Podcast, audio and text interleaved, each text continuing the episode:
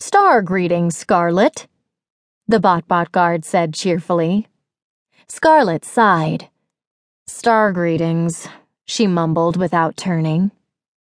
Bot-Bot guards were a useless gauge, she guessed. They could read an aura a floozle away. Hopefully, the starling adults where she was going would be easier to trick. Once outside, Scarlet headed directly for the enormous star shaped building between the hedge maze and the Celestial Cafe. Although it wasn't geographically at the center of campus, it was the hub in every other way. Halo Hall, as it was called, housed all the Starling Academy classrooms, as well as the Astral Auditorium, where assemblies and performances were held. In the hall, too, were various offices, including that of Lady Stella, the headmistress. Its most spectacular feature was the gleaming lone white tower attached to the Wish House.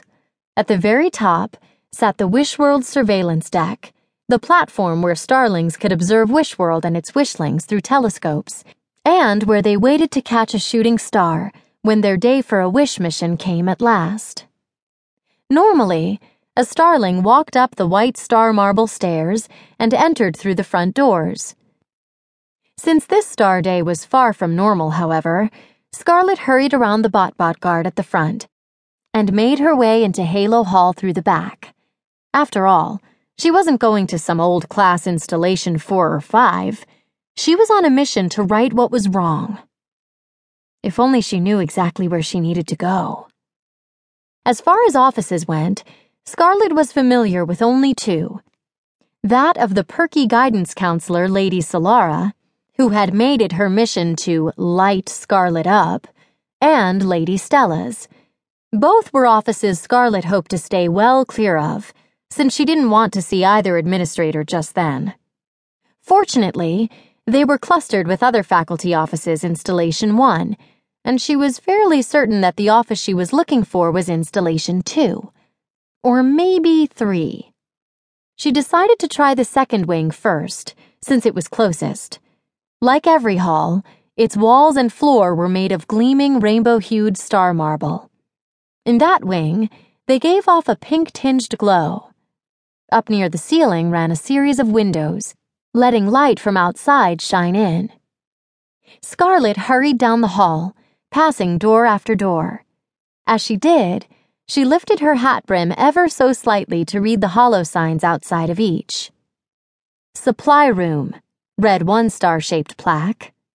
Star Zap Repair and Maintenance, announced the next, followed by Technology, Swift Transportation Services, and Wish Energy Management.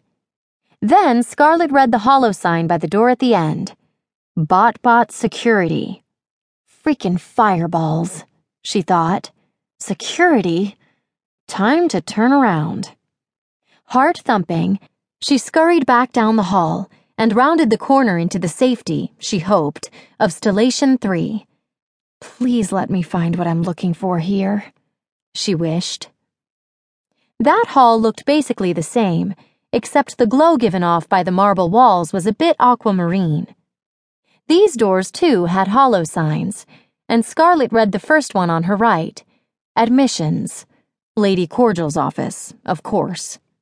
Scarlet remembered it now from her own time of applying, when she had first visited the school. She'd come alone since her parents had been on tour and unable to take the time off. Lady Cordial, the head of admissions, had been pleasant in their interview, but not as welcoming as one might have hoped, especially one with test scores such as Scarlet's, which were practically off the charts. But that was Lady Cordial, Scarlet now realized stiff and skittish, and often at a loss for words. Scarlet had eventually learned, like every Starling Academy student, not to take things too personally with her. On the other hand, Scarlet's next interview with Lady Stella had been one of the best star hours of her whole life. There was something about the headmistress that made every starling feel as if she'd known her for star years.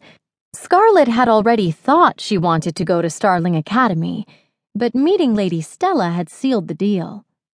The headmistress didn't care if Scarlet didn't.